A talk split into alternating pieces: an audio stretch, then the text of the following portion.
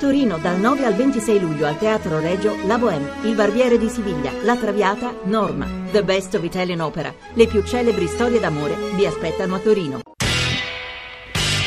Radio Anch'io, l'attualità in diretta con gli ascoltatori.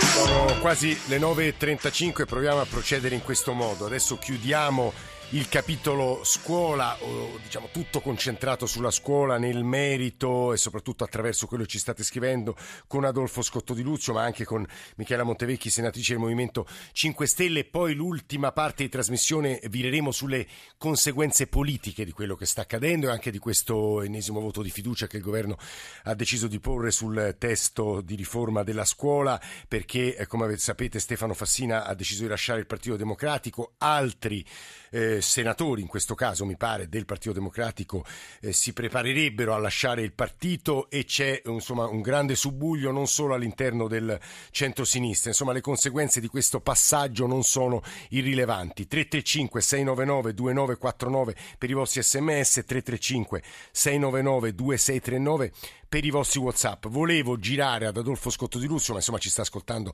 anche la senatrice Montevecchi del Movimento 5 Stelle, un po' dei messaggi, degli sms, dei WhatsApp che ci mandano i nostri ascoltatori, tanti insegnanti peraltro. Ma ci ricordiamo di quanto il preside, ci scrive un'ascoltatrice, non poteva toccare un docente ancorché, ancorché incapace perché era lì grazie alla graduatoria. E poi con questa riforma noi avremo la possibilità di giudicare il lavoro dei presidi. Eh, la riforma non dice nemmeno una parola, ci dice un ascoltatore, sul piano dell'educazione educazione e di cosa si voglia eh, f- eh, fare sul piano del costruire eh, delle teste pensanti o co- abbiano capacità critiche quando lasceranno eh, la scuola.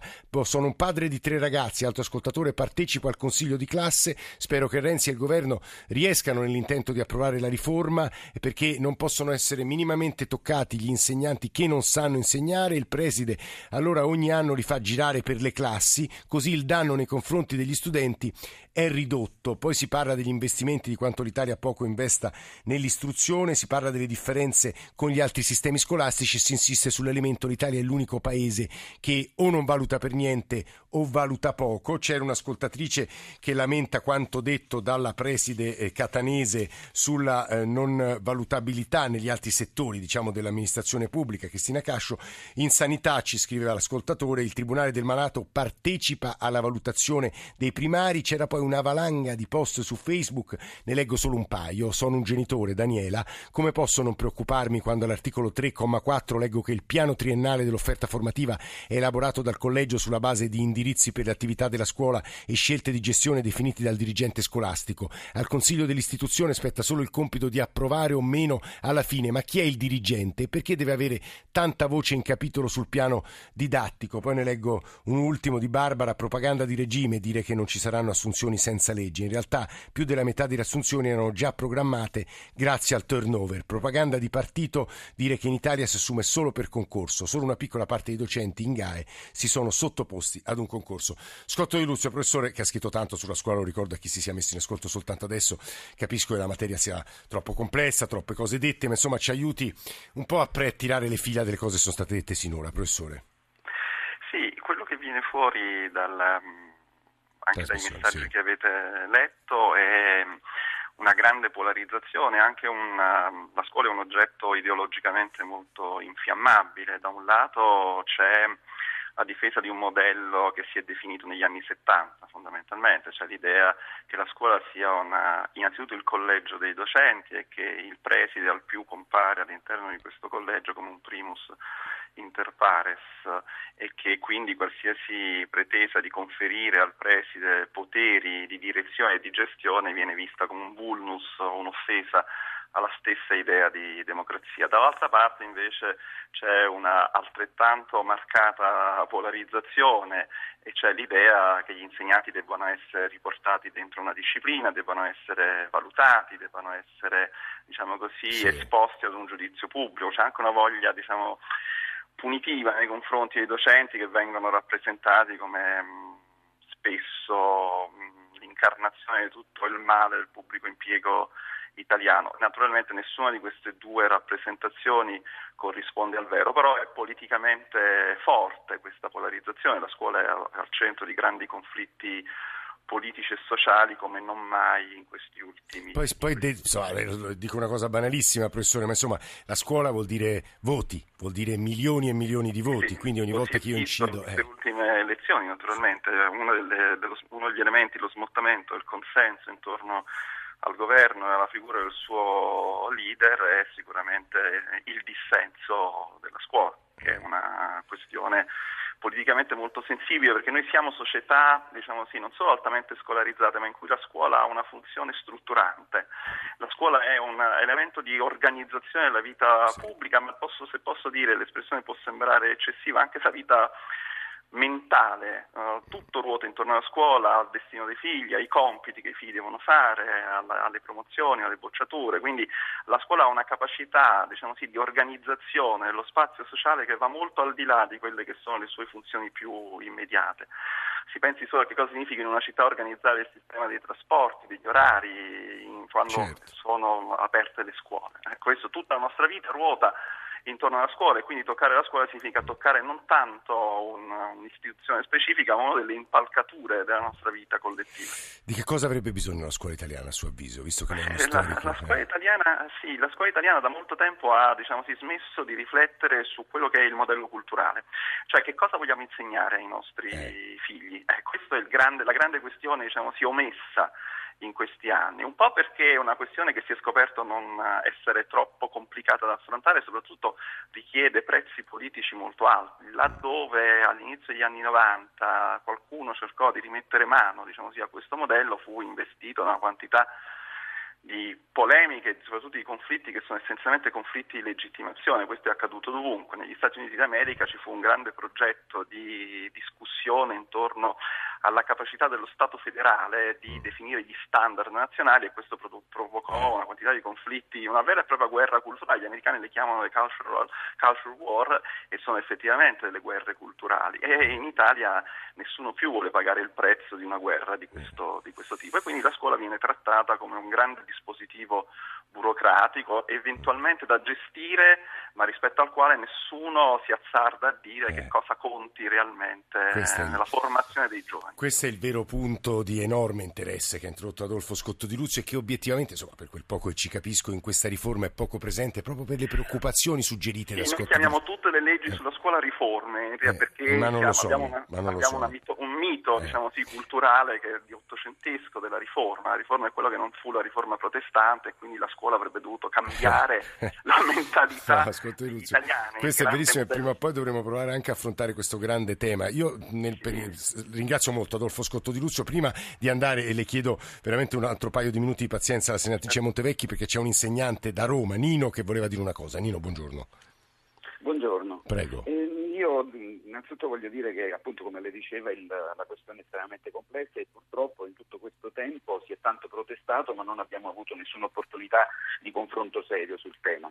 Io parlo, parlo dirò a pochissime cose molto in fretta perché questa possibilità di confronto non c'è stata perché il governo non credo che abbia una uh, intenzione vera di una riforma diciamo, strutturale della scuola. Basta vedere che è dichiarato nel piano della buona scuola che fu pubblicato alcuni mesi fa sul sito, lì è detto in termini molto chiari che la scuola, il, il sistema scolastico italiano non può andare avanti con soldi soltanto, soltanto pubblici ma con eh. soldi di privati. Ebbene, questo, questo disegno di legge, se passerà con la fiducia oggi, così come si prospetta, è, l'ho definito, un guanto all'interno del quale potrà entrare qualsiasi mano proprio in questa direzione, nella direzione cioè di privatizzare l'educazione in Italia. Basta vedere il, il, sistema di deleghe che il governo si riserva. Ora è, un, un, è un, l'articolo 21 del disegno di legge che io ho qui davanti, poi non so in che termini sarà stato cambiato, in, in, tutti, in tutti, i passaggi fondamentali dell'attività didattica educativa, della formativa della scuola, eh. entra il governo con le sue deleghe e su questo si è parlato molto poco, sì. discusso molto poco.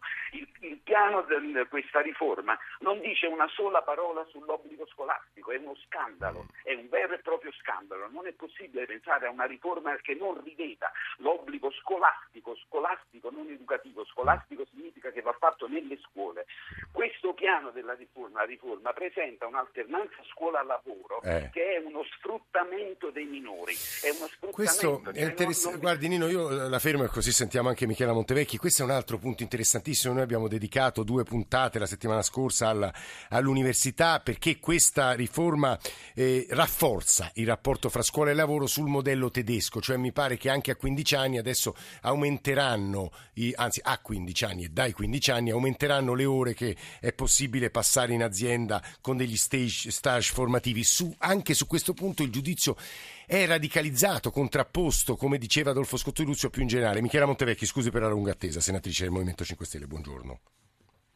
Senatrice? Nel frattempo sarà caduta o si sarà annoiata. Senatrice, noi la richiamiamo tra pochissimo. Io nel frattempo leggo, anzi la richiamiamo subito, io nel frattempo leggo un po' dei messaggi che ci state eh, mandando sulla questione dell'asserita eccessiva discrezionalità dei presidi e della presunta spinta alla corruzione. Ma perché ogni volta che si tenta di riformare qualcosa in Italia si parla solo dei presunti punti deboli che riguarderanno una piccolissima percentuale di casi, senza mai focalizzare l'attenzione sugli enormi benefici che la norma potrebbe dare nella stragrande maggioranza dei casi? Anche questo lo dovremo e lo misureremo misureremo poi col tempo. Franco dalla provincia di Potenza ci scrive il problema è affidare poteri enormi a dirigenti che come avviene nel resto della eh, pubblica amministrazione non hanno alcuna formazione da manager. La gran parte sono stati degli ottimi professori ma niente più. Attiviamo quindi formazione specifica e concorsi modellati sulla nuova figura e sui nuovi poteri e poi potrà attuarsi questa parte della riforma molto controversa che suscita notevoli perplessità. Eh, senatrice Montevecchi, penso che lei abbia ascoltato dei pezzi della, della trasmissione, no? Sì, ho Giusto. ascoltato sì. perché poi è caduta la, sì. la, linea purtroppo e quindi non ho potuto... Voi avete una linea di radicale...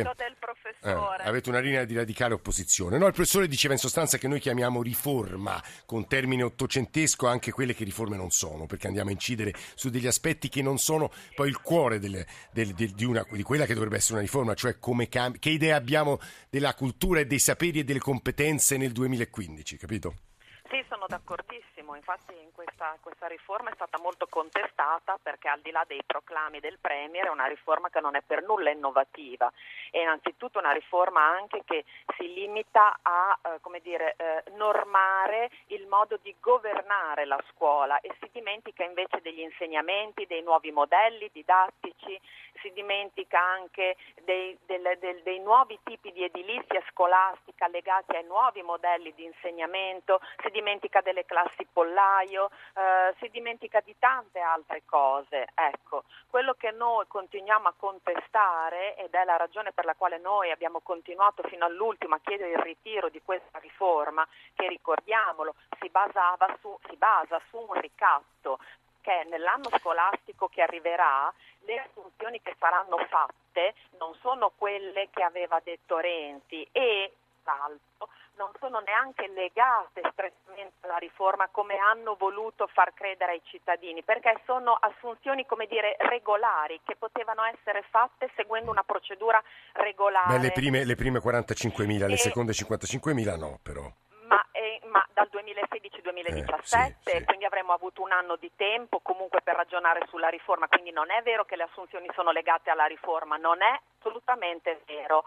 Poi rimane un dirigente scolastico plenipotenziario. Ecco, su questo posso provare a fare un'obiezione, senatrice Montevecchi, nel senso Prego. che io leggo la stampa, stamattina non la stampa di Torino in generale, gli editoriali vari e dicono che in realtà lo spettro del preside manager, del preside sceriffo è stato molto annacquato nella discussione parlamentare, il testo finale in realtà lo ritrasforma in una specie di passacarte, quindi quella preoccupazione oramai è infondata. No, non è assolutamente vero, non è assolutamente vero perché al manager, scusi, vedi lapsus, al dirigente scolastico sul modello del manager rimane la facoltà di rinnovare l'incarico di lavoro al, all'insegnante dopo tre anni e quindi è chiaro che qual è il pericolo che si insinua nel mondo della scuola attraverso questa riforma? Che si creino quelle dinamiche clientelari eh, so, per cui magari il docente che è compiacente con il dirigente scolastico si vedrà rinnovato il contratto di lavoro, quello eh. che invece avrà il coraggio di contestarlo forse quell'incarico non lo avrà rinnovato e questo è gravissimo perché invece la scuola, la scuola è un luogo che deve rimanere scevro, pulito da queste dinamiche perché quello è il luogo. Piero Caramandré nel suo famoso discorso sul sistema nazionale, della scuola nazionale sì. disse, disse una cosa incredibile. Disse la scuola è un organo costituzionale e se volessimo paragonare, diciamo, com'è strutturato lo Stato, no? quindi con la Camera dei Deputati, eh. il Senato, il Presidente della Repubblica, e ad un organismo vivente, la scuola in quell'organismo vivente prende il posto degli organi che generano il sì. sangue.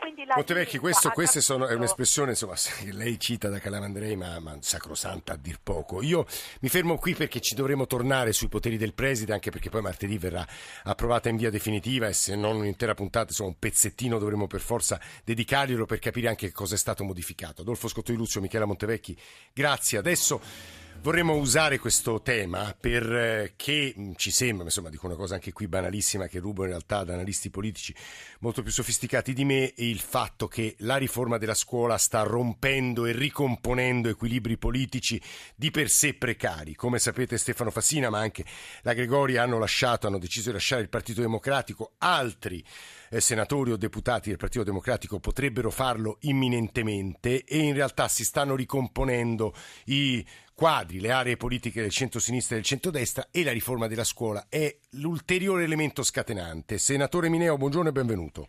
Buongiorno, grazie per l'invito. Senatore Mineo, Corradino Mineo, senatore del Partito Democratico, eh, molto critico storicamente, diciamo così, della linea renziana di guida del partito. La scuola è, potrebbe essere per lei l'elemento scatenante per uscire, come ha fatto Stefano Fassina ieri, senatore Mineo? Guardi, siamo esatti, io oggi non voterò la fiducia. Eh e non la voterò con dolore perché eh, non penso che ci sia un'alternativa pronta al governo e credo che in un paese maturo si fa cadere un governo, si vota contro un governo per farlo cadere quando si propone un'alternativa. Purtroppo un'alternativa non c'è. Però il governo ha posto la fiducia su una questione fondamentale, dice Renzi, una questione che riguarda il nostro futuro, sì.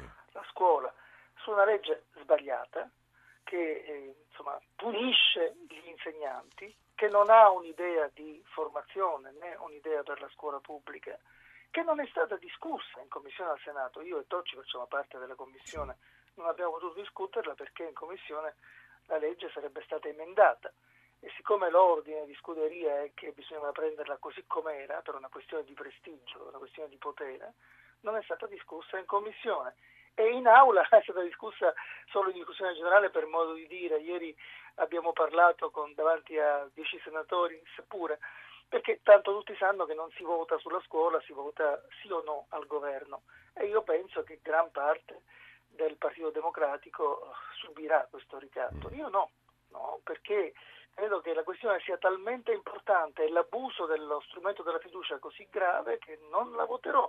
Questo mi porterà fuori dal PD. Probabilmente sì. Oggi scrivo nel mio blog, nel mio caffè, che la colpa è un po' della sinistra, del PD, di Fassina, di Fassino, eh, no chiedo scusa, non di Fassino, di Cooperlo, sono un po' stanco già di mattina, di Cooperlo e di Bersani che non hanno fatto una battaglia fino in fondo.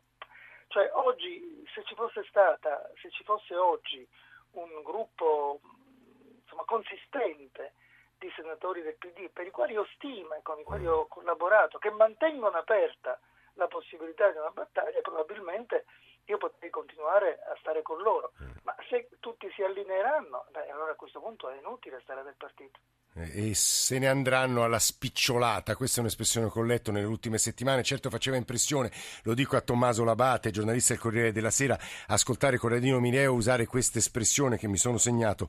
Purtroppo un'alternativa non c'è. E se un governo guidato dal segretario del suo partito, insomma, lui usa un'espressione del genere, vuol dire che per una parte del partito restare è diventato quasi impossibile. Mi sembra molto significativo politicamente. Labate. Buongiorno a tutti, Buongiorno. Eh, sì, eh, la situazione è esattamente come, come l'hai fotografata. Aggiungiamoci che eh, nell'analisi che hai fatto prima sulla ricomposizione dei blocchi del centro-sinistra e del centro-destra, nel momento in cui questo avviene per l'area del centro-destra, l'area del centro-sinistra, non parliamola, non, non, non citiamola a livello di partiti, ma sì. a livello della base sociale, perde quello che per almeno negli ultimi vent'anni è stato storicamente un blocco granitico a favore del centro-sinistra. Sì. Le ultime elezioni um, regionali hanno dimostrato uh, plasticamente, per quanto fossero legge- elezioni amministrative, per quanto fosse diciamo, eh, impossibile eh, notarne delle ricadute pratiche dell'azione del governo nazionale, hanno dimostrato che la riforma della scuola ha avuto per il governo Renzi l'effetto uguale e contrario, cioè quindi negativo rispetto a quello che avevano avuto sì. gli 80 euro alle ultime elezioni europee. Quindi è proprio sul blocco sociale che il centrosinistra, andando, facendo una riforma che non piace a, a un pezzo significativo della classe degli insegnanti italiani, Perde, perde, un pezzo che a questo punto dovrà provare a recuperare. L'Abate, a suo avviso, so che le previsioni sono difficili, e mi sembra che la, eh, l'area alla sinistra del Partito Democratico sia, stia rimpinguando le sue fila, alla spicciolata, dicevo, ma in realtà a questo punto si potrebbero mettere assieme varie anime, pensiamo anche all'iniziativa di Civati, e che vale elettoralmente quanto? È difficile dirlo, immagino, l'Abate. Secondo me è, è, è, è difficilissimo perché se noi facessimo un ragionamento di ceto politico, Renzi, con tutto il rispetto degli altri, ovviamente sembra più forte della somma dei singoli che in ordine sparso si stanno mettendo alla sua sinistra. Però non dimentichiamo che eh, lo spostamento di un blocco sociale, la storia recente eh, ha dimostrato che è così, può cambiare le carte in tavola, soprattutto se c'è una legge elettorale come l'Italicum in cui Renzi al secondo turno avrà bisogno di massimizzare il numero possibile di elettori da raggiungere. Altrimenti, come hanno dimostrato le rilevazioni demoscopiche pubblicate dal Corriere della Sera con Pagnoncelli, ma anche eh, da Repubblica, rischia di perdere il ballottaggio perché si coagula contro di lui un fronte diciamo, eterogeneo che potrebbe diciamo, consegnare eh, il governo a, a uno che non è Renzi. E qui ci sono altri due elementi che in una futura puntata, ma insomma nel corso delle trasmissioni di Radio 1 verranno senz'altro trattati e che insomma meritano approfondimento. Il primo è che l'Italicum, la legge elettorale, potrebbe essere ulteriormente modificata e si potrebbe tornare non più al premio di maggioranza alla lista, al partito, ma alla coalizione, quello che chiedono anche dal centrodestra e poi quello che sta succedendo nel centrodestra con il cosiddetto lega forzismo, il forza leghismo. E ieri c'è stato un incontro, l'altro ieri, fra Berlusconi e Salvini molto importante importante e sull'euro e sull'Europa eh, avrebbero assunto una posizione e potrebbe avere conseguenze molto significative sul quadro politico italiano. Grazie a Tommaso Labane, Labate, grazie, la sera. grazie a Corradino Mineo, senatore del Partito grazie, Democratico. Grazie Stiamo dando la linea al giornale radio delle 10. Alla radio ne parla con Ilaria Sotis, non prima di presentare tutta la squadra di Radio Anch'io. Alessandro Gritti, Nicola Pambuffetti, Sergio Ciani in console e poi in redazione Alessandro Forlani, Nicola Ramadori, Valeria Volatile, Alberto Agnello, Alessandro Bonicatti, Camilla D'Angeli, Valentina Galli e in regia Cristian Manfredi. Se volete riascoltare un pezzo di trasmissione o l'intera trasmissione andate sul nostro sito, andate sul nostro profilo Facebook dove peraltro potete anche scriverci durante tutto il corso della giornata. Grazie a tutti per l'ascolto, ci risentiamo domani.